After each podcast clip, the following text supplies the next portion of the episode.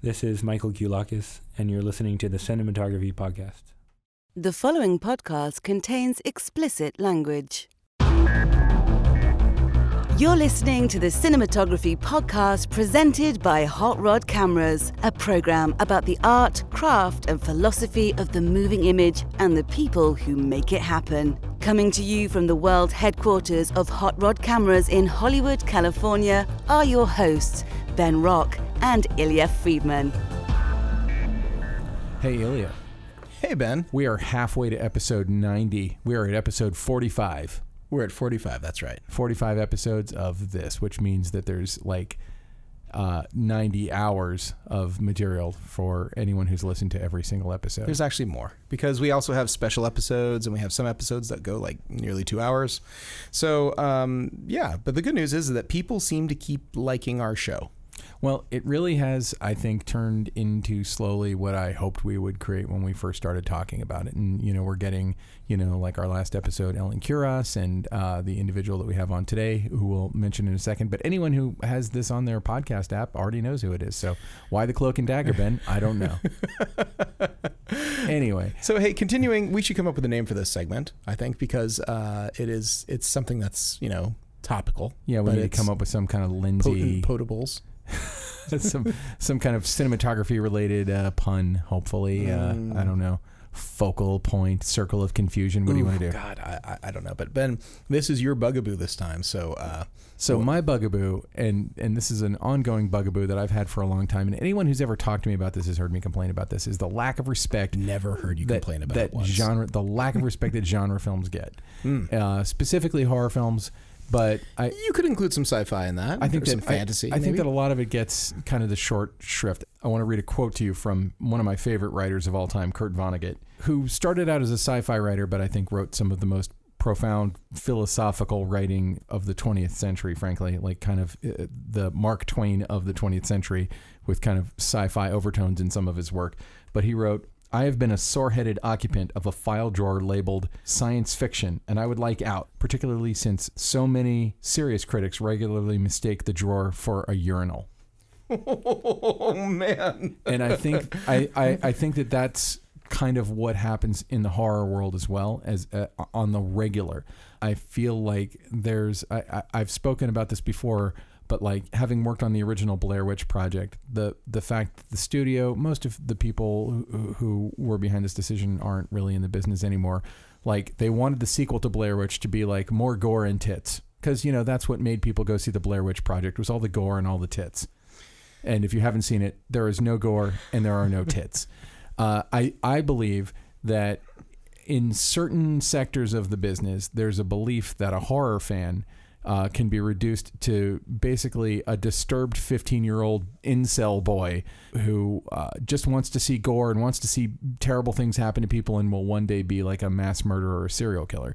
When the truth, of course, is that statistically, more women than men like horror, for instance, which is not necessarily the most intuitive thing, but this uh, this is statistically what has been learned. Really? The, Yes. the women tick more of the boxes for horror than the men. True. Huh, and interesting. Also, like as a giant horror fan and a lifelong horror fan, the people who love this, they're all over the spectrum. There's a, a friend of mine, Graham Skipper, has been doing these horror speakeasies in LA, which is like a pop up bar that he'll do like once or twice a month, and it's like a wonderful group of hilariously fun, witty, smart people show up, and you know what what ties them all together. Some of them make horror movies, some of them just love horror movies or whatever. But it, it's our it's our love of a genre, and I feel like when you look back in time, you know, like what are the the early movies that we remember? A lot of them are like The Wolfman and and Dracula and Frankenstein, and some of those things are, you know, kind of what set the cinematic language that we have in place to this day.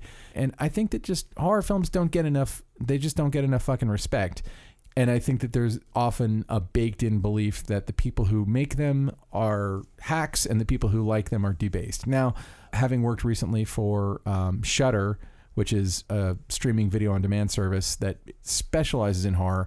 One of the things that I loved about working with Shudder is th- the executives there, everybody there, they all share this love of horror, and They're they're not all, just phoning it in. It's not, not just a job. They'd much rather be making Hallmark movies. if they're phoning it in, they're doing it rather well. And they have a guy curating their channel named Sam Zimmerman, and Sam is as real uh, a horror aficionado as you as you're likely to find. And so when you if you were to join Shudder, and I'm not, I'm sorry, I, I this is probably the fifth time I've basically been a walking, talking commercial for Shudder, but you, you want to like plug Fangoria while you're here too? Some other uh, Fangoria is awesome, but but I mean like, and I'm not saying any of this because I because I worked for Shudder. Uh, yeah, I'm you're saying it a little. I'm not. I'm not currently working for Shudder, um, but no. But I, but I think that like if you go on their service, there are going to be movies you're going to like. There are going to be movies you don't like. But every movie that's on that service is there because somebody loves it. It's not.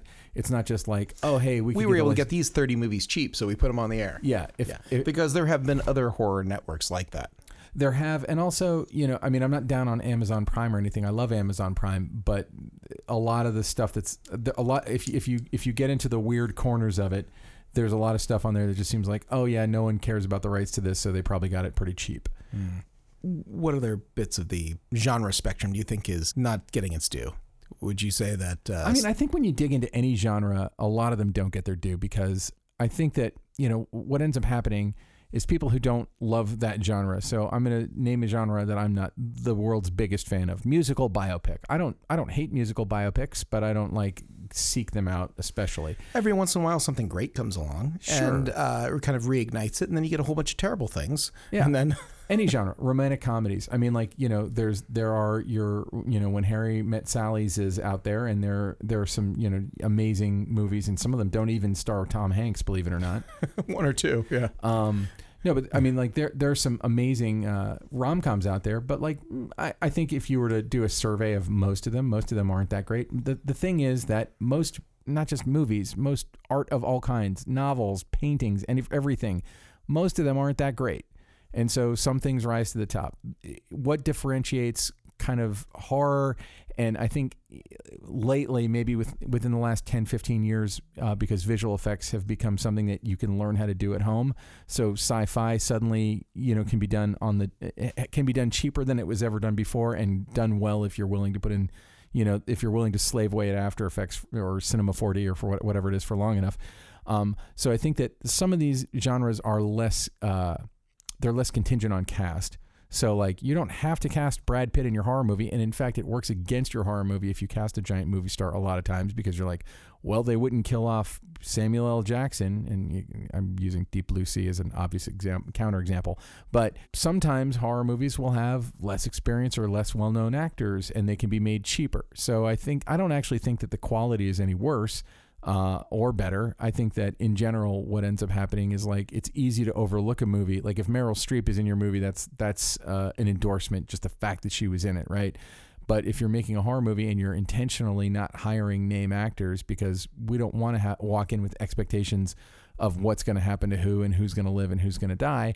So I, I think it's easier to overlook them. I also think that like there are so many subgenres, but people tend to think like I'll get into arguments with people about Silence of the Lambs. Is it a horror movie? Yes.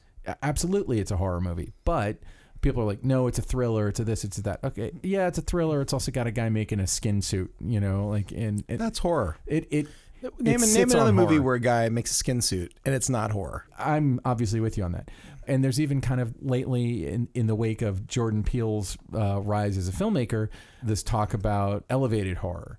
And I, I have read so many think pieces about how he's classing up horror. Now, I don't know Jordan Peele, but I assume if you were to talk to him about it, Jordan Peele would be the first person on earth to say, no, there have always been great horror movies. There have always been what people are calling elevated horror movies or horror sci fi, where it's being used in, in an allegorical way to say something bigger about society, which is what he's doing and you know every horror movie isn't like six attractive teenagers in the woods being hacked up by a crazy person. That's that's a, a very specific subgenre. Yeah, it's a popular genre though. You see that that particular trope a lot. you do but honestly i don't think you see it as much anymore. I think that mm. it was kind of a creature of the 80s and it kind of petered out in the 90s and then you know i've worked with adam green and adam green made the hatchet movies and they're essentially a throwback to that hmm. and a loving throwback to that but I, I, I do think that like sometimes horror movies tend to lean on things that are shocking or disgusting Cheap shots. whatever and even even the best of them do. I mean, like Silence of the Lambs. Not to keep going back to that well, but Silence of the Lambs has you know a scene where Hannibal Lecter is wearing somebody else's face to to make an escape. Spoiler alert, everyone. You just gave it away. But but but it's like it's a big, shocking, disgusting thing that happened, and it's and it's unexpected, you know, or is unexpected the first time I saw the movie. And horror is going to use that kind of thing. Is horror nothing but those things? Is horror, if you watch the Texas Chainsaw Massacre, is Leatherface uh, a character that you're supposed to love? No, you're supposed to be really afraid of him. Uh, you know, it's about boogeymen. And I think that you'll see, if you go back and look at a lot of those movies, like Texas Chainsaw Massacre, the original Tobe Hooper Texas Chainsaw Massacre, unbelievably gorgeous cinematography because these people are really trying to make a, a well crafted film. And there are subgenres like I'm not the world's biggest fan of the torture porn stuff that was really big about 10 years ago. Wasn't my thing. Mm, I Saw style movies, or Uh, I would say like Saw 2 onward. Uh, the first Saw I wouldn't count as, as torture porn, even though a lot of people do. I think it's more like the usual suspects with a couple horror moments. Um, it's You let, let me go back real quick here just to Silence of the Lambs because Silence of the Lambs, uh, I think people might forget too that it won five Academy Awards, I including thought, best it won, I thought it won like eight Academy Awards. five Academy Awards, including Okay. including Best Picture. And did it not win Best Cinematography for Tak Fujimoto? Another person on our bucket list, by the way. Uh, I did not. Oh, sorry, Tak. But from a cinematography point of view, I think that movie is a masterclass. Sorry, I'm way off topic here. I mean, I do think that right now we're kind of living in a weird renaissance of horror films. And think pieces aside, Do you think it has anything to do with the political climate in this country? well, I actually, it's funny you would mention that, or maybe you're mentioning it intentionally. I'm not. So Ye- years ago, I kind of came up with a theory that when Republicans were president, the horror movies were better. Hmm. And I, I went so far as to make a spreadsheet, which I can't find, but I was trying to make a point to a friend of mine because it's like, you know, you've got, you know, going back to like the late 60s, you've got your Night of the Living Dead into the early 70s, you've got uh, The Exorcist. And then you get into the mid 70s. And granted, like the first Friday the 13th comes out during the Carter administration, but most of the Friday the 13th and all of the Nightmare on Elm Streets is and well the first evil dead came out in the late 70s but the other evil dead stuff all came out while republicans were president and then you get clinton in the 90s and uh and Scream. scream is like an anti-meta horror franchise sure. and so it's kind of saying like don't be afraid of anything that's just ridiculous and you know even my own beloved blair witch project comes out in 99 but and, and there were good horror movies during that period of time candyman came out during that period of time like Shocker. Uh, yes. Well, Shock, actually, Shocker was 1989. That was Oh. Wes Craven, and that Whoa, was when, when George you. George H. W. Bush was president. Oh, okay. So I'll go. Wishmaster. I'll go toe to toe with you on these. Yes, you're right. Wishmaster was. I think Wishmaster might have still been George H. W. Bush. Um, but uh, but then Dawn of the Dead. but then you get into the original Dawn of the Dead was 1977. I want to say. So that's during the. I'm not going to play with you. You're I, I'm uh, you're way out of my league. Yeah. but uh, I mean, I'm not saying that there are no good horror movies when Democrats are president, and I'm and I'm actually not even making uh, a specifically political statement about it. I do think that Republicans tend to stoke fears, and I think that Democrats tend to not do that as much. They don't fear monger. They have other sins, whatever. I'm not trying to make a a, a, a, a grand political statement, but I will say that obviously during the George W. Bush administration, that's when you have the rise of torture porn. So you got your Saws, your Hostels, your Devil's Rejects. Uh, you know, you, you have the rise of Eli Roth, Rob Zombie, um, and and that that kind of thing. And then during the Obama administration, it kind of go. It's not that they stopped getting made. Movies like The Witch, which I love, The Witch comes out during the Obama administration, just doesn't make a splash. And I feel like if that movie came out today, I think it would. And you know, after Trump became president, you have a new Halloween, you have a new Suspiria, uh, A Quiet Place. Uh, Hereditary, Midsommar, like it's been kind of a an embarrassment of riches of amazing horror movies. Which uh, anyone who knows me at all knows my politics. I'll I'll trade the awesome horror movies for like you know not feeling like the world is coming to an end every day. All right, so that's enough about me running my yap about uh, how much uh, horror doesn't get enough respect. But uh, you know, if you see a horror filmmaker on the street, give him a hug. If you see, uh, you know, Adam Green or uh, you know, Rob Joe, Zombie. Joe Lynch. Rob Zombie especially loves hugs. Oh, really? I don't know. I've never met free Rob. hug movement. Ne- never Yeah. met Rob Zombie. Seems like a nice guy. Uh, hu- hug a horror filmmaker. Uh, that, I'm gonna make a, that, that. That should be a T-shirt. Anyway, At at very least a hashtag. so speaking of hugging a horror filmmaker, our guest today, uh, Mike Gioulakis, is kind of on the forefront of some of the most amazing stuff being done in genre uh, filmmaking today. And uh, you had to kind of steady my hand and say, uh, you can't talk for an hour and a half about John dies at the end, which as sure as you're born, I would do. Yes, you would. Um, but he also shot It Follows, Glass, Us. He, he, he's got an amazing story and amazing filmography. And uh, without further ado, here is Mike Gioulakis. The Cinematography Podcast interview. We're here at Hot Rod Cameras in beautiful Burbank, California, with Mike Gioulakis. Thank you so much for coming on. Thanks for having me. I, I can't hold back how giddily excited I was when I heard that you were going to come on the show because, uh, much to Ilya's chagrin, I'm obsessed with horror movies. I love horror movies. They're they're kind of a giant passion of mine. And not only have you you done several uh, outrageously noteworthy ones. Uh, of the last decade, but one of my favorites, which is John Dies at the End, which we will most certainly get to. But before we even get into that, I, I kind of always want to just start because we're talking about the creative process and we're really just talking about how we take words and turn them into pictures.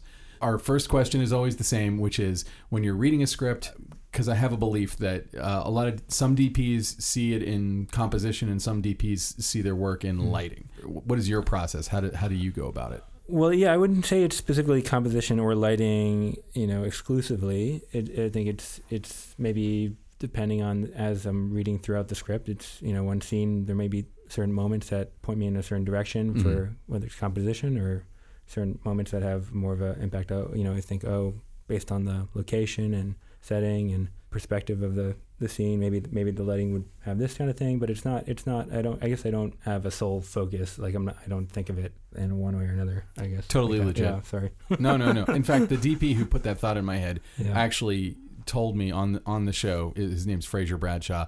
He was like, "If that's what you thought I said, uh, you misunderstood me." But uh, but I still think it's it's uh, valuable as, in, in kind of cracking open to me the you know the mystery of people who who who do what you do and figuring out you know words into pictures and the process of doing that. So, for instance, how many times do you think you tend to read a script before you even would go meet with a director to talk about it? You know, usually a couple of times. I'm really interested in what their take on it is. Mhm. Kind of before I try to implant too much of a you know any kind of images in my mind. I, I'm kind of really interested in how they're seeing it or Mm-hmm. they're visualizing it, and you know, chances more often than not they've lived with this for a while before longer than I have. And you know, and I'm a big believer in in respecting what they do and having like that single vision and trying to you know trying to support that. So so I guess I'm kind of curious to see what they're looking to bring to it first, and then from that I'll kind of I don't know. I guess uh, it's a, like a long process over I guess over uh, you know a month or so. I Well, like if you're if you're meeting Yeah. with the director for the first time, and like Yeah. let's say you don't have the job yet, they're meeting with Yeah. you, and they're like considering several people. How do you present the material or your ideas or whatever when you're talking to them, or do you wait for them to talk first and riff off of them, or you know, like do you bring them mood boards or written ideas, or I'm not really I'm not asking about your sales pitch for yourself, but I'm more about how do you start the conversation. Yeah, I guess we talk about some references of Mhm. other films and stuff that it, you know, that may certain parts of it may may be applicable. I Mhm. think um, I have certain there's certain like I'll read it and I'll have certain ideas about certain scenes. We'll talk about specifically about certain scenes and just overall tone of like camera movement and whose story it is and how we want like camera to relate to that Mm-hmm. person. Well, and, and a lot of a lot of your stuff also tends to be kind of in the horror thriller kind Yeah. of kind of genre. Let, let's go back a little Yeah. bit. Did you set out to work in horror and thriller? Was that was that something that you were that you were focused on doing? Not really. Not. It's just Mhm. kind of. I guess the first horror film that I did was John Dies at the End. Mm-hmm. And, you know, I had got that interview from a gaffer that I had worked with who actually worked with Don back on Phantasm uh, 1 and 2. Oh wow. And he and yeah, and he recommended so he recommended me to Don when he was when Don was starting to so you're talking about Don Coscarelli. yeah, Don Coscarelli. Yeah. Yeah. So when he was starting to do that film, so he recommended me to Don. I you know, I had an interview with him. He sent me the script. the script was pretty fantastic. Mhm. Didn't quite know how we'd be able to do it for that amount of money, Yeah. but but I mean, um, but I you know I really loved you know it was such a great script, and I liked Don. You know, I was a fan of his work. Was a big fan of Bubba Ho-Tep, Oh and yeah. so it's kind of thing I could, couldn't say no to. I mean, well, let- let's let's go back Yeah. even further. So you went to FSU, correct? Yeah, Was that Yeah. undergraduate or graduate? undergrad. Yeah. Uh, did you did you go to grad school at all for film? no. Okay. But like FSU, uh, and I say this as a fellow Floridian, uh, is that uh, FSU was kind of known. I, think it had the, reputation kind of like USC would have in in LA.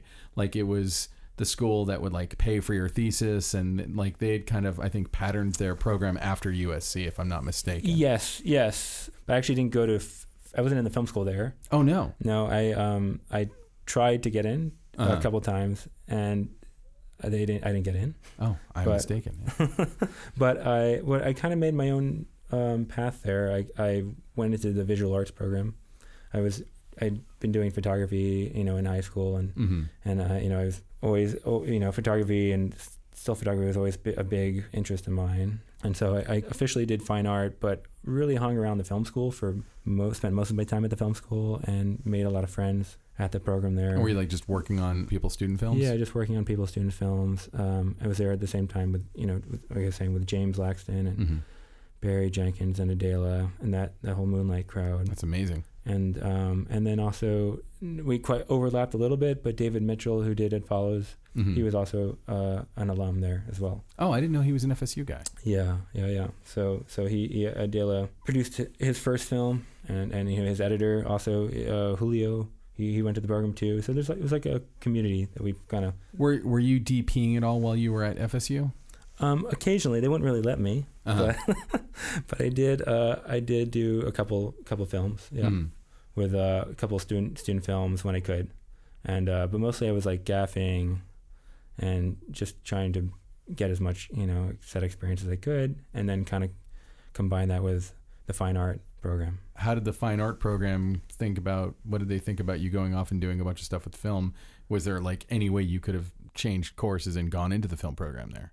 No, I mean, I because I, applied coming in as a freshman and Mhm. didn't get in. Then you could apply again going into your sophomore year, and I didn't get in. Oh wow. So my thought at that time was just to kind of stick around and then maybe do grad school there. But at a certain point, I felt like I kind of was ready to to move on. That's interesting because I, I sometimes think that there's like a built-in belief that you either have to go to film school or fuck film school. And uh, it's interesting that you, and uh, now that I think about it, when I was in film school, there were a lot of people who weren't in the program who would come out and help out on our films. And some of those people went into the industry in one way or another. After film school, though, or excuse me, after college, how did you start? Like, did you know at that point that you wanted to go into the film industry? And, and how did you kind of chart that course? Yeah, I mean, pretty. I mean, I knew I wanted to go in the film industry pretty much right when I was applying to colleges in, Mhm. in high school, and and so I didn't know. I mean, I, I think I knew that I wanted to do cinematography. um, You know, when I was freshman, I'm pretty sure. I Oh, really? Yeah, like Specifically, cinematography.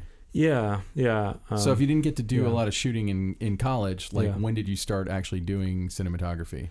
I, so in college, I shot I don't know maybe like four projects, and Mhm. then with one of those projects, uh, one of the directors of that project, he put together a, like a super low budget feature in Pennsylvania for like 200 grand. Oh wow, That and that was kind of like immediately after school in, what was the feature? 2005. That it was a feature that really didn't go anywhere. Oh It, was, okay. it was called Book of Caleb, hmm but it was a bunch of friends who had just graduated the program, and they all kind of went up to Pennsylvania and pretty much worked for free for like I don't know three four months Nice.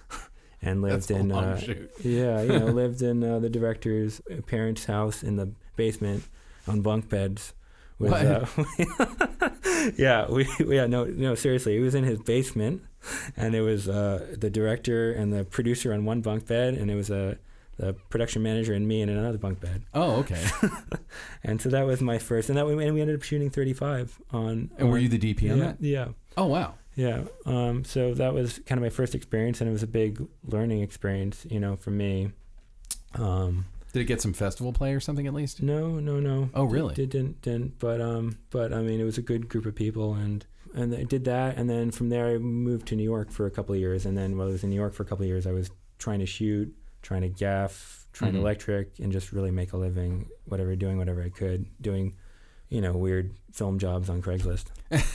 so so you know that you want to be a DP. You're in New York. Something I, I'm always interested in is where did you draw the line in terms of like were you willing to you're willing to gaff? Are you operating for other people? How focused are you on like nope, I got a DP. I need to focus on this more. Yeah, I guess I didn't have that feeling. I know some people do, but I didn't have the feeling that I needed to solely DP. Like, um, I, I, I kind of always felt that I wanted some time to learn the craft from, you know, from the technical side. Yeah. Um, and, and on, so, so just really just watching, being able to, given, being given the chance to watch other people work on the electrical team, you know, uh, watching other gaffers light and watching other DPs, you know, light and shoot, you know, so I thought I, I, I always enjoyed that experience. So so I was I was happy to kind of get uh, you know really really any chance that I could to, to do that. Did you end up working for like any noteworthy DPs or DPs who taught you amazing things, or even gaffers who taught you amazing things? Well, not. I mean, in New York, I worked for some great graphers, and then, but I was only there for a short time. Mhm.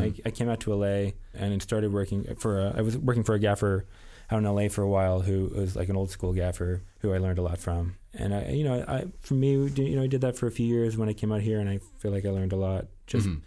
Being able to uh, see the logistical side of filmmaking and also learning lighting. And when you when you came Yeah. out here, like I, I feel like people tend to kind of fall into a groove, and it's like if you're working on commercials, you tend to work with commercial crews and TV, TV crews, low budget features, low budget crews, you know, whatever. What what grooves did you find yourself in?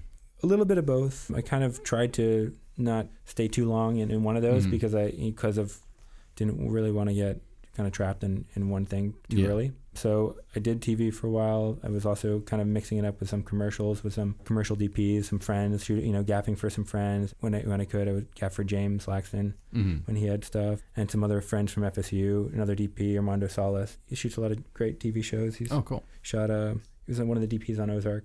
Oh man, that show's amazing. Yeah. So Is he based out here? Or is he? he's based out here. Okay. Yeah, yeah. They shoot that in Atlanta, I think. Yeah, yeah. So you know him, another DP alum, Craig Keefe.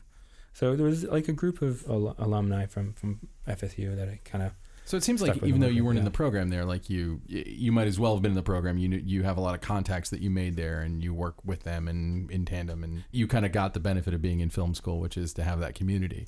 yeah. I mean, I mean, it, it was a really good group of people. You know, when I was there, and and we you know still work with a lot of them to this day. My gaffer is from the program, Oh, cool. and um, several other people I work with. Yeah. Uh, so that probably brings us right up to about when you did John Dies at the End. So I'm fascinated with Don Coscarelli in general, and I, I promised Ilya I would make this as brief as possible because if it were up to me, we would do the John Dies at the End podcast, not the cinematography podcast. So Ilya is glaring at me. So uh, our, on our second episode, we had a guy named Chris Coman. Uh, who shot Phantasms two and three, I believe, and I, I think he might have done some second unit on Bubba Ho-Tep or something like that. And also, as I told you before, I, I, I've had the pleasure to work with Chase Williamson, who was the lead in John Dies at the End.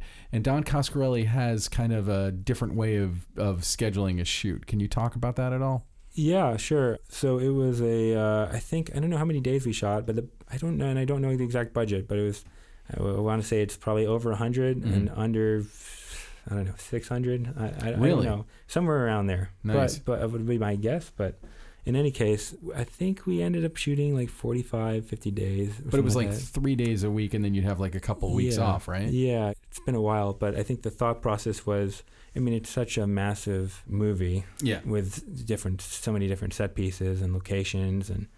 And And- it's just rip shit bonkers. Like it's such a crazy concept from Yeah. from from the word go. Yeah, exactly, exactly. So to uh, to that respect, I think you know he kind of realized that and thought that the best way to make it would be to be able to shoot little segments at a time, and then you take a week and you basically prep the next segment. hmm And so essentially, you don't like it's you know instead of just getting on the train and then pressing go and then getting off at the Mhm. station and then kind of not having any control really in between. This this you kind of got a little more breathing room, a little more time to think about things because you have such a limited budget. I think we were able to make them try to make the most of what we could.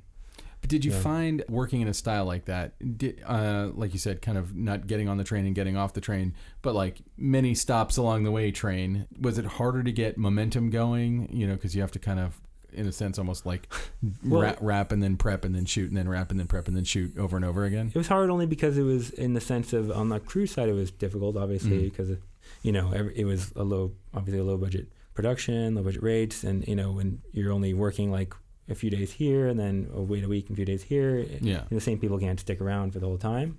So we kind of had a rotating group, you know, here and there. So that so that that, that became difficult, but I, I kind of enjoyed. I actually kind of enjoyed that sporadic nature of it. How did you go about? Because I don't feel like that movie. I mean, it it it only feels low budget in that it's not chock a block with giant movie stars. Although it does have Paul Giamatti in it, for God's sakes.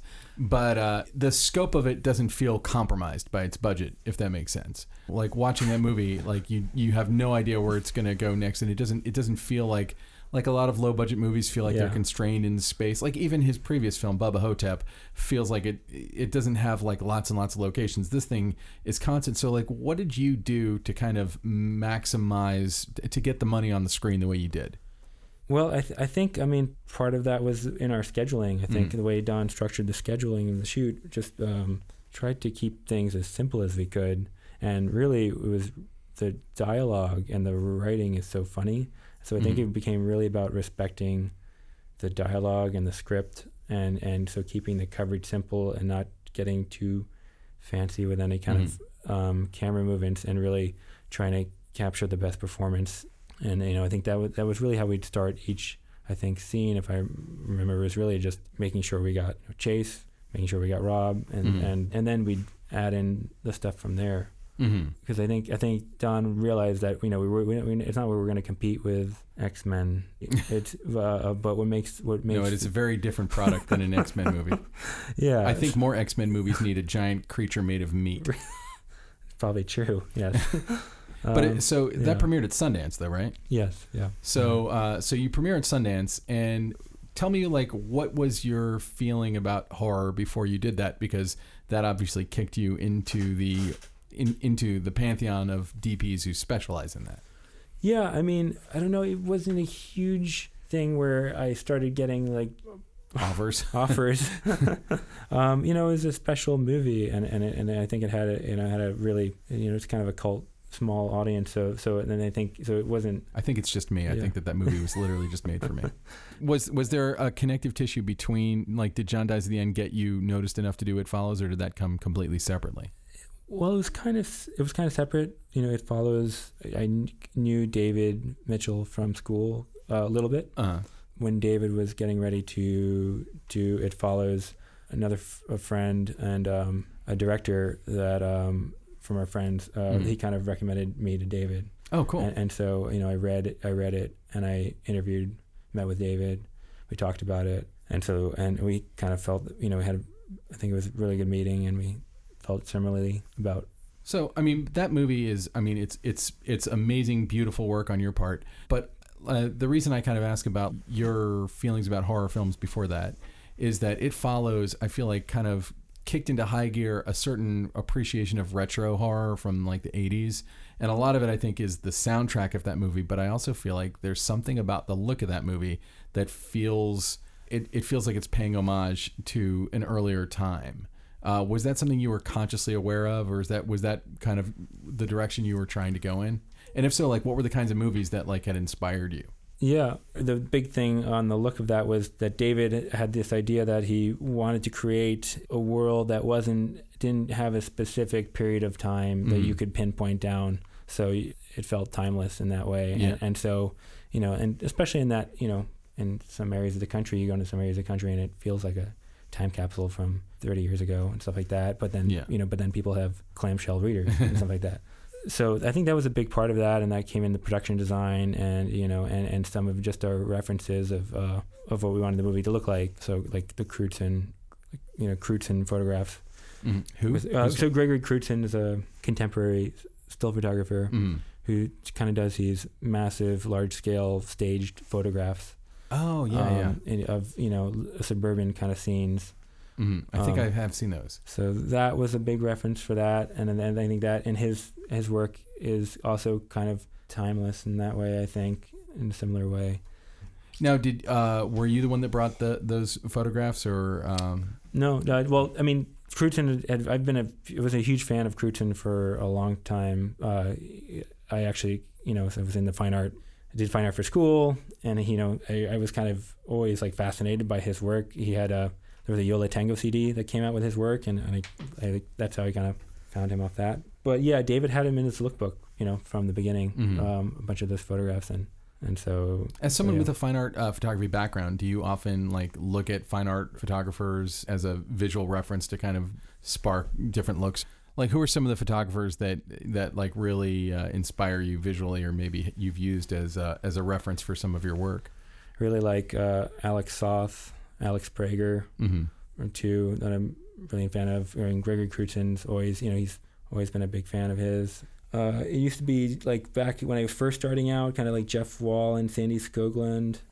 When you're looking at, at a photograph, and maybe this even kind of goes back to that first question I was asking, like, are what are the what are the things from a photograph that as a cinematographer you can you can be inspired by and kind of pull and put into your own work? Is is it a more of a composition thing? Is it more of like a textural thing? Like what what are the things that jump out at you when you're like, ah, I can steal that idea?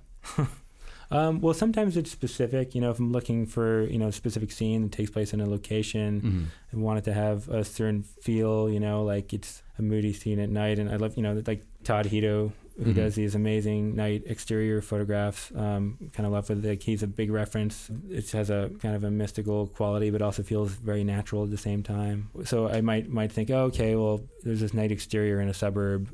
Maybe I'll pull some Todd Hido stuff, and I like this color temperature for that stuff. I basically, uh, usually when I start a project, I'll break down some set pieces and by location, Mm-hmm. and then kind of pull references for each of those locations. Is that Yeah, something you share with, yeah. with crew, or is that something that's mostly just kind of for your inspiration? Mostly for me, you know, I know a couple times I've done like kind of collages. I'll Mhm. put like a collage of you know based on you know colors that I like or compositional images that I like, kind of onto like one big 40 by 30 inch kind of, and I'll print it out, you know, on a nice photo paper, and I'm just gonna hang that in the office and just have that to stare off at. Oh, that's smart.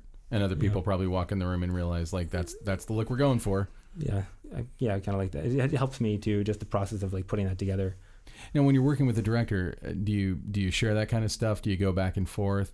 Do you create any kind of notebook or any kind of reference manual for what you're about to do visually? Yeah, yeah, I definitely. I mean, definitely we'll share. You know, with David Mitchell has a very kind of uh, clear vision of what he likes, and has a very specific taste in colors and a, a very uh, kind of like old movie aesthetic, which is pretty great. And then Night will want to see some kind of a rough idea for some scenes and some. and by night, you mean M Night Shyamalan. M. Night Shyamalan, yeah. and he storyboards everything meticulously, correct? yes, yes. And uh, I think you're the first person we've ever talked to who's shot one of his movies. So uh, very fascinated with his stuff because it all has like a really, it, it has a very particular look. But I've always heard stories about how it's like the the boards are kind of god on his set. Yeah, they are. You know, in his films, I'll do all my breakdowns from the boards, which is kind of great. So we can be very specific in terms of our Mhm. key gear requests and things like that. And and there's there's uh you know yeah I just I, I love I'm you know a visual person. I love seeing each shot how he wants to connect together in it, and it's pretty much he shoots it all that way. you know. Uh, when you're working in a, on a project that is so meticulously storyboarded, where do you find the most creativity in what you're doing at that point? Like, what's what's the best part of your contribution that you're able to give when the director knows all the framing that he wants or she? Well, I mean, part of that is, um, you know, on on Split, I came in, um, think, halfway through that process of him storyboarding, Mm-hmm. and he storyboards with uh, the uh, same storyboard artist that he's used since The Sixth Sense. Oh, wow. Um, yeah, so it's, it's he has a system in place, and and so it was, so I got to kind of sit in and, and hear what he's thinking and how he's thinking about shooting the film, and and we talked about certain scenes, and and um, you know, he's very much into the psychology of the camera, of like how and how the camera kind of reflects certain per- person's point of view in each scene. Mm-hmm. So that's kind of the the goal that that he approaches, how he approaches each each scene like that. Yeah. So we'll talk about that, and then you know make amendments on set because things will come up, and the actors will add you know input and just logistical reasons. You know, we'll won't be able to do certain things. I mean, that's good to Yeah, hear yeah. because you know I, I I'm always concerned. I mean, when something gets too like pre-visualized, sometimes Yeah. it has a, a tendency.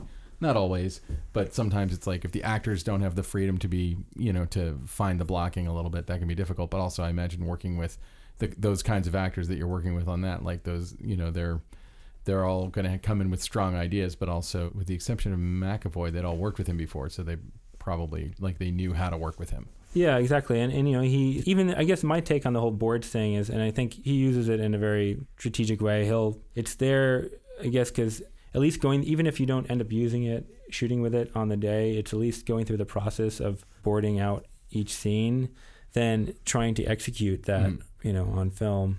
Even though it's heavily storyboarded, it, it's not a um, you know a Marvel movie Yeah. where we have where each frame is going to be is pre-visualized and it's going to be executed to the 10th degree of the previous Yeah. previs because you know they're just just given the nature of the budget you know things are inevitably going to change and and also just bringing in the cast and you know and having that part of it it's it's it's going Yeah. to it, you know that that's going to change and then so Does he board the whole movie, like even Yeah, like yeah, yeah, every- straight, every shot. straightforward Yeah, yeah. dialogue scenes? Yeah, yeah. I mean, and I mean, his whole, I think his whole philosophy is is is really trying to pick a point of view for each scene, you Mhm. know, and and and trying to tell that, um, reflect that through the camera. So, which I think is makes you know his movies incredibly unique. Of course. You know, it's rarely in a situation where he wants. He'll never. He'll never say, "Oh, let's get a medium here. Let's get a medium here. Let's get a close up, and let's get a wide shot." Uh-huh. we might do that, but it's all planned out because he wants to cut at a certain point in their close up, and he wants to cut to a certain point of that wide shot for Yeah. you know some kind of He's not shooting Psychological coverage. effect. He's Yeah. not. He's not finding it in post. He's found it already before you even shoot. yeah. I think that's the goal and that's the approach that that he takes, and I think it's doing three projects with him now. I've learned a lot from him, and Mhm. and and it's been you know yeah. So it's, that's been a, kind of an amazing experience to see and kind of learn and grow. Taking a slight step back with, with it follows i sort of feel like we're in a little bit of a renaissance of of uh, horror where in the past like in the 80s i feel like uh, and, and I- i actually have an axe to grind about this personally but i feel like a lot of times horror movies are considered kind of like lower than other things. And then what i think happened was people like me who grew up on horror movies you know then just became like middle class people who go to movies and suddenly the stuff we grew up on became the really exciting stuff to go see in the theater. And movies like it follows to me was uh, was a revelation because of how bold the concept was and also the execution of it the the way that it looked. Like i just remember those those circling shots that just kind of just panned around 360 you know and Yeah. and, and were, were kind of maddening uh, in the best way like like like really uh, a, a distinguishing signature idea cinematically where did where did those kinds of ideas come from those kind of came up i think naturally through through discussions that david and Mhm. i had we you know we kind of similar to night you know david and i kind of we didn't have a luxury of a storyboard artist but we pretty much made a shot list for every the whole film we, Mhm. we you know we just met at a cafe you know three months beforehand in la before we had seen any of the locations and and we kind of went through the script and kind of broke it down to best you know to Mhm. how, you know how, how we wanted to did you go through the shoot it whole the whole script went through the whole script and you know obviously we hadn't seen locations at that point so we got there and some stuff changed and whatnot but a lot of it you know a lot of the i guess the, the you know the core ideas kind of Mhm. kind of i think kind of stuck It is a really sticky idea, but also like some of the execution of it, which I'm assuming a lot of it was practical. Am I wrong? Like I don't, I don't think there was a lot of digital. yeah no there's there's not But Um, but so to me, that relies entirely on your craft. And like I remember there's a scene in the house where like eh, you know figures coming kind of towards us out of the darkness and stuff, and like the audience uh, shitting their pants. So like when you're when you're building those things, like how do you go about constructing that? Like literally yesterday we were talking to the DP of 30 Rock, which is all about comedy, and you know to me comedy and horror kind of are, are sort of twinsies, and that they both rely on on surprise. mm-hmm. And how do you how did you keep that alive? Like, again, like I feel like a lot of it in that movie is in the camera work. Yeah, well, you know, the we we tried to have a very restrained approach to the camera. We, you know, it was very the idea was to play things in, in wides Mhm. and not necessarily play up jump scares too much. There was a couple in there, Yeah. but it wasn't it wasn't so much uh, people coming around corners and Yeah. that kind of a thing. So so it was. Uh, well, there are no. yeah. It's a movie that has like no cheap scares in it. Like they're all very very earned. But there are some like truly hair raising moments, and I and I really feel like it's a lighting and camera uh, achievement that like when when they happen in that film. Yeah, I mean, part of it was that we didn't try to make, you know, didn't really want to. There were none of the references. We didn't have. I mean, we weren't really pulling too much from horror movies for references. You know, Mm. like Paris, Texas. I mean, obviously, some Hitchcock. David's a huge Hitchcock fan, and he's a big Cronenberg fan. And Mhm. um, but, but you know, we was also like Paris, Texas, um, and and a bunch of mo- mostly old movies. David watches like David has. I don't know, a, an enormous collection of DVDs, and and and he's such a fan of films from you know old American films. So, so yeah, so that was part of it. I mean, I guess the other thing too is like you know we make we'd have some kind of rules. Like we the one of the rules was you know we never wanted to fake the perspective like of, of the POV of the it for mm-hmm. instance. We broke it a couple times, but for the most part we stuck to it. Whereas if you know let's say one of the it's were you know 100 feet 200 feet away and it's walking towards you and um, the idea would be not to go on a 200 mil lens and, and see it up close like in a full shot you know yeah. you'd play it in the wide and see it small and then let it gain and come towards you slowly Yeah. Yeah. you know um, you know that that kind of stuff you know which i think i think that adds you know kind of add, add, adds a lot to the tension rather than cut close up uh, Yeah. you know and then yeah No, and I remember Yeah. those those spinning shots where it's like after a while you get used to like okay this is what's going to happen in the movie, so you're looking at the whole screen to figure out where's this thing going to come from. Uh, so uh, moving again forward to Split, you know, so working with uh, M Night Shyamalan and kind of understanding would would he go over all of the boards with you like prior to the shoot and kind of walk you through how everything was going to be and Yeah, Yeah. hundred percent. I mean, we we um you know in, in prep we spend a lot of time you know talking about it, and so you know it's it's great because then I can look at it and I can look at the frames and I can think about lighting Mhm. in a more specific way than Yeah. just a general idea of like oh this scene takes place in this room. There's four characters. We're probably going to need you know this many shots. Uh, so I'm going to need you know generic thing with the lighting. This I could say oh well you know maybe we leave the doorway is going to be open so we can have the light coming out and you know in from the door the whole Mhm. time you know and not play the lights in the room off or, or you know something like that. So that that was incredibly helpful for me. And then in class, you know, I, I kind of came out extra early, just on a little bit on my own, and you know, just hung out with him and the storyboard artist for like uh, two months. When Well- you were doing that, would you have any any input, or you know, would would they like? Would you ever say like, "Hey, well, what if we did blah blah blah," or would you you know discuss the scenes as you were going and kind of help shape it a little bit? Yeah, I mean it's it's a collaboration, but it's definitely his. You know, it's Mhm. his. You know, he. You know, to me, like the great directors are are great filters. You know, so they'll take ideas and might take this one, they might reject this one, but they're going Mhm. to filter it down through their uh, lens and and their and and that kind of shapes that makes it their singular vision. Yeah.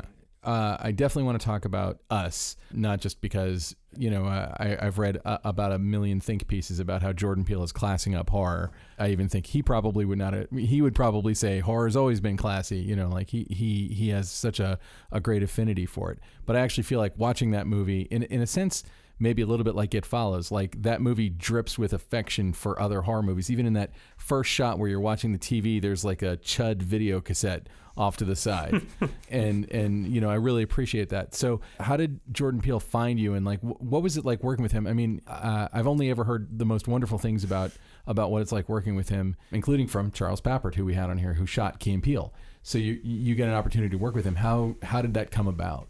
Well, you, you know, he was a big fan of It Follows, Mm-hmm. and so he Not surprising. yeah, so he reached out when he was uh, starting us. Mm-hmm. We talked on the phone, and uh, you know, he sent me the script and. Well, and I'm not going Yeah. to avoid us spoilers. So if, if you're a, if you haven't seen us and you don't want to have spoilers, I I would uh, you know maybe skip to the end of the podcast now because I have some some serious questions about just just the the process and the look and how you came up with certain things. And again, I'm afraid I'm going to spoil stuff. I, I'm not shy about talking on on this uh, podcast that uh, I I have a now one year old child, and the truth is I don't get to go to the movies much. I've been to like five movies in the last year. One of them was us. Um, my wife and I like hired a babysitter. We could not wait to go see that movie. So uh, again, an amazing kind of brilliant contrasty look. But then there's also the tethered situation, which kind of has a different look. Can you talk at all about how you you designed the looks? And again, I'm not afraid of spoilers here. Yeah, I mean, I think so much of that has to do with the between the two different doppelgangers has to do with uh, production design and Mhm. and the uh, hair and makeup choices, wardrobe choices, and stuff like that. I mean, I'm not, I, you know, I'm not a huge fan of of, of trying to force the uh, image in a certain way Mhm. for, for that that that kind of stuff. I mean, obviously, there's we did some things when we were doing um, some of the dancing flashbacks and stuff like that, and Yeah. gave that a defined look. But other than that, I kind of like to keep it kind of simple and, and kind of in a you know and let let what's in front of the camera do that a little bit more. Well, and and also with somebody like Jordan Peele, and you know maybe this would be a more appropriate for Get Out, but when someone moves from acting to directing, as as he did, you know, like when I first heard that he was making a horror movie, I was like interested, but like not skeptical about anything to do with him, but just like actors a lot of times are not the most visual storytellers when they when they first start out. And yet, I find his work to be outrageously visual, like really some of the best stuff. And I'm wondering how much of the visual does he bring to the table? How much is he asking you to bring to the table? Like how how involved are you in the in the visualization process of of how the movie's going to look? Yeah, I mean he's I mean he's a very visual person, and he actually like night we storyboarded ended up storyboarding uh, pretty much 100% of the film. Oh, really? Yeah. So we we started in prep and then kind of continued through the film. Um, Mm. Doing that, and the, you know the storyboard artist was actually on the whole film with us, and so we'd go at the end of each day and kind of run through. If, if there wasn't anything that was boarded, we or things that needed to be amended, we we would revisit that at the end of each day Mm. for the next day.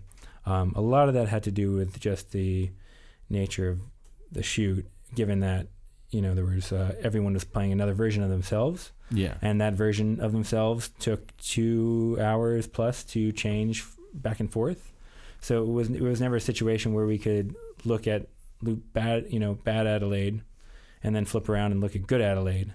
Uh, you know, and, and Yeah. you know, so it was always it was always something that needed to be scheduled heavily, uh, and so Yeah, so I can see how storyboards would be essential to keeping all that straight in your head. Yeah, exactly. Essential to knowing, and for the you know for the ads and everyone to know who's going to be on screen uh, for what, and so which people could be changing and what what outfits and, and Mhm. all that stuff, and and not to mention the fact that two of the cast are, are minors, Mhm. so you know we can't. Most of the script is at night, so we can't go past 10 p.m. Sometimes midnight. So yeah, it becomes quite challenging. So so from a practical stance, the storyboard is were were very helpful, but also from just um, you know I think what I know what I love about Jordan's stuff is it has it has, it has a great rhythm to it. Just the way the sequences all seem to flow. You know I think you know a lot of the storyboards kind of pretty much ended up how they were on the on the on screen. Oh, really? Yeah. yeah. So you kind of so you feel like you shot mostly exactly the way that that the movie was boarded for the most part. For the most part, and again because of, of just the uh, logistical part of it, but Did you think that having having worked in that method with M Night Shyamalan kind of helped you to master working with boards in this particular way? Yeah, yeah, it was definitely. I mean, definitely helpful, and definitely um, just having the boards makes to me gives the then hopefully the edit a certain pace and flow to it. Yeah. Well, Um, also like so, his yeah. stuff, like uh, the shots that he constructed in that. I'm assuming that you're, you know, part of this.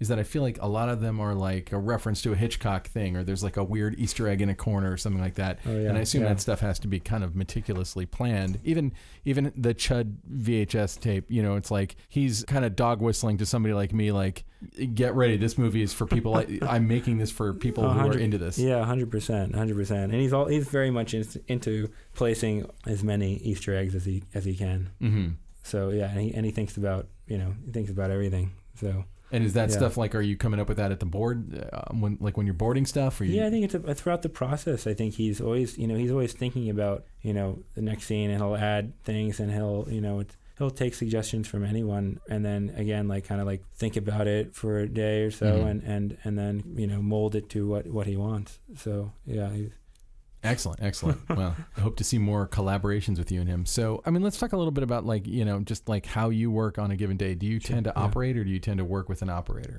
most of the stuff that I've done is I've operated myself. Mm-hmm. Um, on us, I had a great op, Ben Verhulst. Mm-hmm. um, and and so we kind of uh, swap back and forth. It just depends. I'm I just I'm a, just a fan of operating. We so we had Ben on there, and he's an amazing steady cam op and an amazing op. And he then came with me to the next TV show, and uh, and for, on that I really didn't opt too much. I really Mhm. let it was the first time I kind of let let someone else op, and I enjoyed I enjoyed that.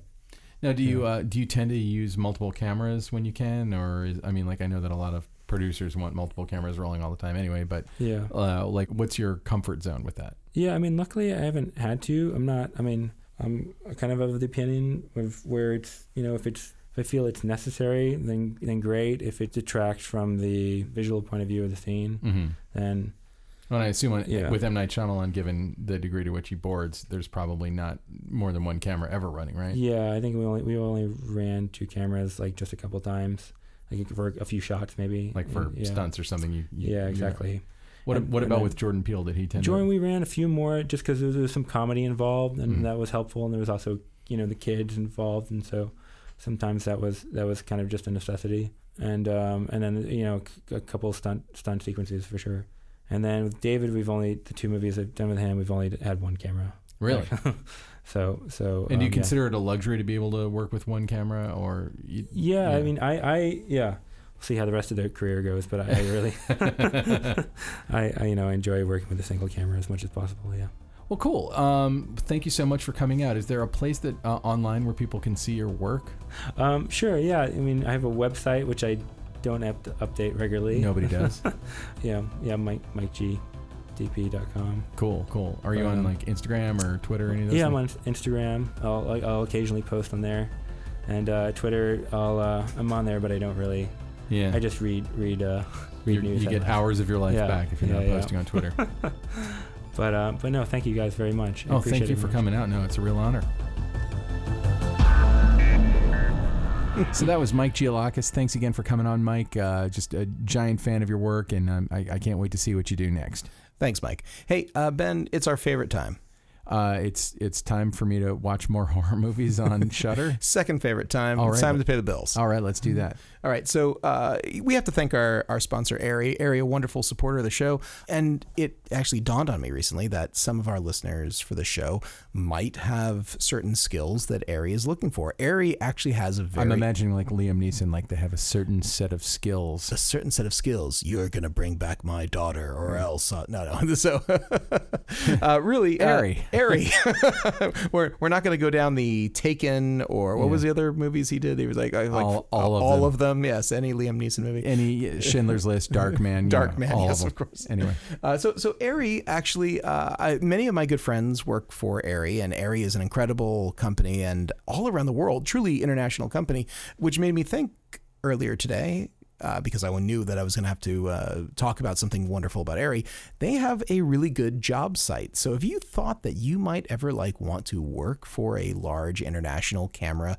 lens, and lighting manufacturer, you can actually go to arri.com forward slash en forward slash company forward slash careers forward slash current dash vacancies or you can just go to their, their main website and you can find this. But it is the ARRI job portal. And if you are in korea los angeles germany austria tokyo uh, there might be a job for you. They actually have a whole lot of stuff. So, truly international company, lots of offices doing different sorts of high tech things, uh, management things, admin type of things. Take a look and you can see what ARRI might be able to do for you. what area you might be able to work in? Oh, that's so bad. I'm sorry. That's so bad. I'm sorry. Anyway, yeah, I, all our friends at ARRI are listening to that right now, groaning, going, "Oh, We're pulling our Ben." sponsorship. Oh, exactly, pulling our sponsorship right now for that joke. Dad Ben. jokes are just regular jokes that hurt a little. Ooh. They like leave a mark. And now, short ends. All right, Ben. So it's it's short end time. It is that special short end time. So, uh, what what what, what do you got for us? So in the mid 90s, I read a book called Directing Actors by Judith Weston.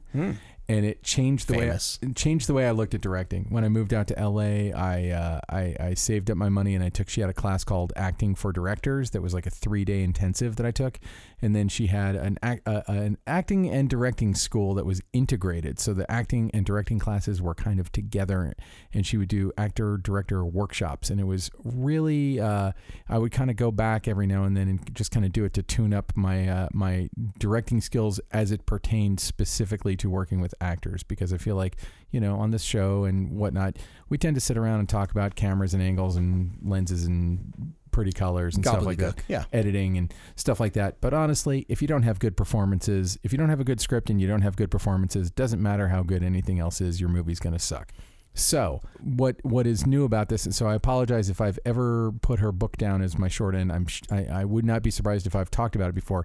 But Judy recently recorded the whole thing as an audiobook, Hmm. and it's going to be available on September the 24th uh, of this year. And uh, having- Probably available on Audible. uh, yeah, I think that's who she did it for. And I've taken her classes. She is a, a brilliant teacher. Uh, I feel like very few people kind of put the craft of directing actors, which I would contend is probably the hardest part of being a director, is knowing how to work with actors. And it's it's kind of an ever evolving, ever growing process for me. I I never feel like okay, I have all my actor skills down. As, as soon as I think that. Uh, I'll, I'll, I'll They, work. they make it a harder actor to work with. No, it's just I'll work with an actor who who surprises me with their process.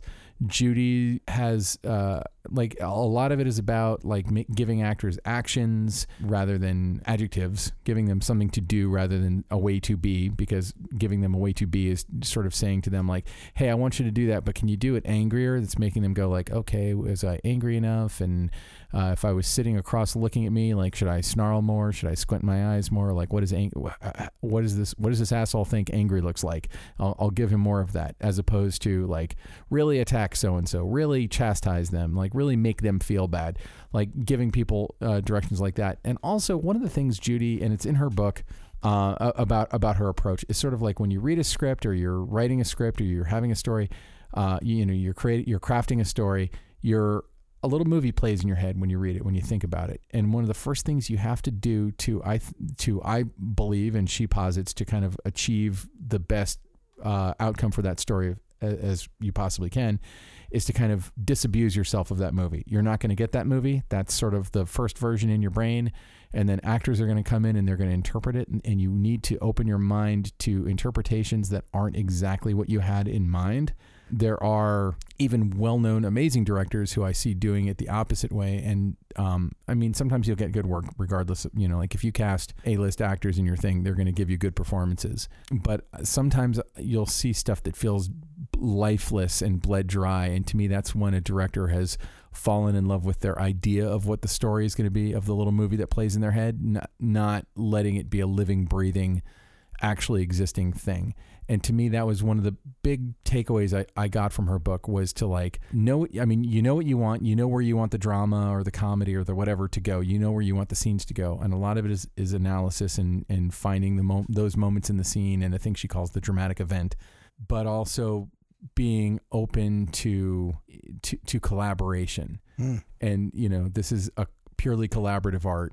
And if you're not open to collaboration, you really are kind of doomed to uh, You might as well go home. well you're going to amplify all your own mistakes Mm. so you know giving if if i could give actors a line read i wouldn't now and i think it, it, it took me a long time to get out of my head like oh here's how i here's exactly how i see it. And frankly it does go into cinematography because i feel like I'll have an idea for the shot breakdown, say, of a scene when I'm when I'm in pre-production or whatever, and I, I go so far as to diagram stuff. I do overheads, Hmm. and you know I'll show it to you know like lately the DP I've worked with the most over the last few years is uh, George, George Foyt. Foyt. Yes. And you know, I'll show it to George, and George will be like, "Well, what about if we do this over here? Hey, you know, for over here, then we're going to get this and this and that." And it's like, "Oh, okay, yeah." The movie in my head maybe is not. It is my complete vision, but maybe the reason that I'm working with George is to add something awesome to that. And that's what actors are, and that's really what every craftsperson is. You know, um, we have to give a, a, a little shout out here to uh, Bill Totolo. You know, Bill Totolo. I can't remember what episode he was, but he was on the show. Yes. He's a cinematographer, DP, uh, and also director on occasion. Uh, I I saw. want to say he was like 16. I'm not sure. Hmm, I think he might have been uh, seven. I, I don't remember. But anyways, Anyway. so, something like that. Anyway, uh, Bill, yeah, I saw him, him post that he loved that book too on his uh, Facebook feed. Yeah, I think So- he's taken Judy's classes as well. And unfortunately, I don't think she teaches. She does uh, consulting one on one, but she doesn't have the school that she had for a while. And I and I kept referring people to it. And also, like one of my favorite actors that I work with is a guy named Donald Tom Scapello. I met him through her. Hmm. Um, and uh, another actor who I know really well and love and have worked with several times is a guy named Brandon Bales. I also met him in one of her classes. She's uh, I, I I really respect the whole process that she kind of the the whole package that she is pitching as like here's how you direct actors and I it, it makes me think about the craft uh, on a deeper level and I and I even do think like you could you could apply a lot of what she's saying to writing to camera to you know all, all to production design to visual effects to all the crafts and I feel like it forces you when you're working to be a lot more open and present and paying attention to what is actually there and happening as opposed to what you imagined would be there and what it might look like. Yeah, uh, uh, please note uh, all you know director hacks out there that this book could actually change your life and make you a better director. Yes. I can't recommend it highly enough, and I'm sure her. I, I haven't heard her audiobook because it doesn't come out until September 24th, but I will be getting it. Okay, so Ben, my short end this week is it's another product. It's another camera product, and you know, if, if you're not interested in camera products, I suppose you can skip this portion. But uh, I'll, I'll, something something something Kays Al-Atrakchi joke and and and we're done. Okay, right. so so here's the thing. Uh, most people are now, I would say, if you're listening to this podcast, uh, familiar with the concept of the Steadicam. The Steadicam is a wonderful invention that allows you to float a camera almost by magic. It's not magic at all, but almost by seemingly by magic in all kinds of ways uh, without camera shake and things like that. Well, uh, it is magic. Charles Papert had nothing to do with it. Go on. so, in recent years, electronic stability controlled gimbals have done a lot to uh, improve this for, for uh, the, the lower budget folk out there. They haven't had to take uh, all these classes to learn how to use a Steadicam.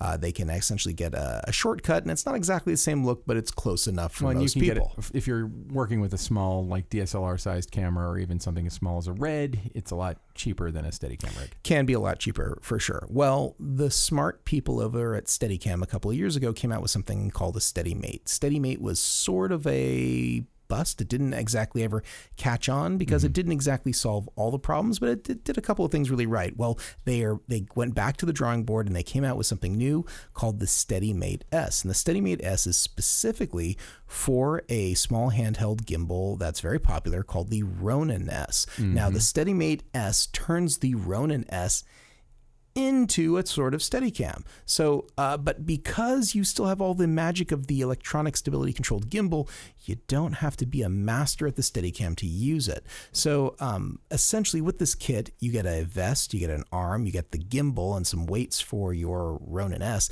and you can throw a relatively robust camera on the top of it. I recently used the Panasonic S1H along with a kit from a company called CineMilled, which allows you to add extra weight to the top and you can get an experience that is very much like a Steadicam in that you don't have to support all of the weight with your arm or two arms. You can have your body support all the weight, and you can work for much much longer periods of time without the fatigue that comes comes from using a gimbal. When I first saw those gimbals, and I think I might have been with you at NAB when they started getting really big. I know I, I saw it at NAB, and I actually picked one up, and I was like, "What the hell? I have to hold the camera out like as with my arms fully extended in order for this to work." And I was like, "Man."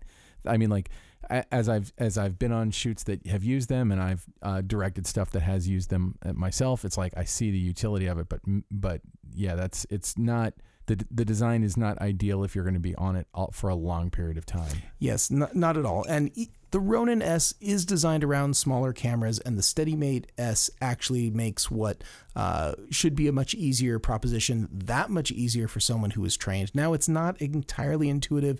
You can't operate exactly like a Steadicam. You can't operate exactly like a gimbal. But when you merge these two things together, and with a little bit of practice, it will completely transform the way that you shoot because you're able to work for much longer periods of time, much longer shots without all the sorts of fatigue, and you don't have to go dedicate weeks, months, years of your life to to classes and training. Basically, if you can grip the thing and you can set up your your gimbal correctly, you can rock and roll. How how much is it? Do you know?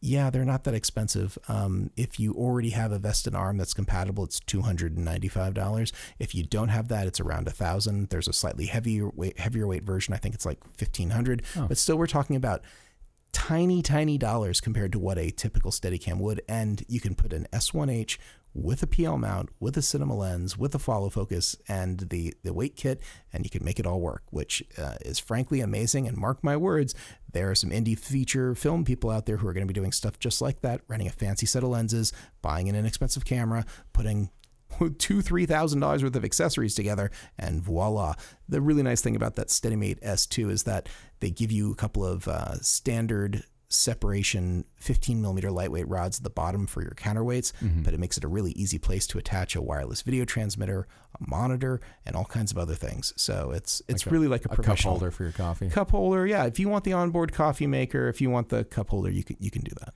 Did I see that Steadicam released a monopod called the Steadicam Air? Yes, you did. And that's really something. And I know the people behind it who have billed it as a product for feature film and television makers. And uh, Francis Kenny, uh, ASC, who is a big proponent of this, loves to work with it and he does all kinds of cool things. But truly, the people who I see getting the most value out of it are event filmmakers, people who are doing stuff like uh, weddings or live events and Or shooting the D23 Expo? it would have been perfect for you. Perfect for you. For you know, I know you had a whole rig and setup, but if you had a small camera on one of those things, you could have repositioned and you would have loved it. Yeah, it's got like. Am I am I correct that it's got air pressure or something? It's got a little like gas shock absorber type of thing inside of there. it, like it's it's like so you can raise it and lower it much faster than having to like mess with knobs. well, and, and you know, I know the people at Tiffen won't be won't be thrilled to hear me say this. Like how much time savings there really is.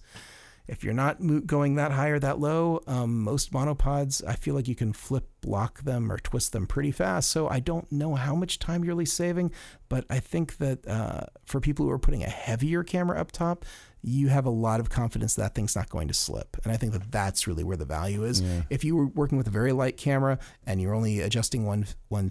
Maybe it's two seconds faster, and maybe two seconds really It's- it's- matters for an event. But To me, Yeah. it's not about the two seconds. It's about being able to do it quickly with your like with your left hand if you're right-handed like like not having to fuss with stuff and i find that like a lot of times those monopods like you it, it's not the they want to lock steady And and this is you, you cut me off before I got there, but I think what's really great about it is actually you get to keep both of your hands on it. Your Exactly. adjustment is taking place with your foot, which n- never before was anyone able to do. And that I think is where the, the cleverness is, is that if you need to do a quick whip pan or spin around or something like Yeah. that, y- it's much easier and better to have two hands grabbing it and use your foot for that than than something yeah no else. it, it looked pretty cool i was looking at i know that that wasn't your uh, short end but but No, still. no, and and it's it's a clever product. So I mean, it's I certainly don't mind plugging it on, on the show. Uh, you know, we've actually have one in the shop here, and we've been using it as a director's monitor stand. Essentially, we're putting a Oh. director's monitor on top of that, and that thing is really cool. If you're moving quick with a wireless video system and having a director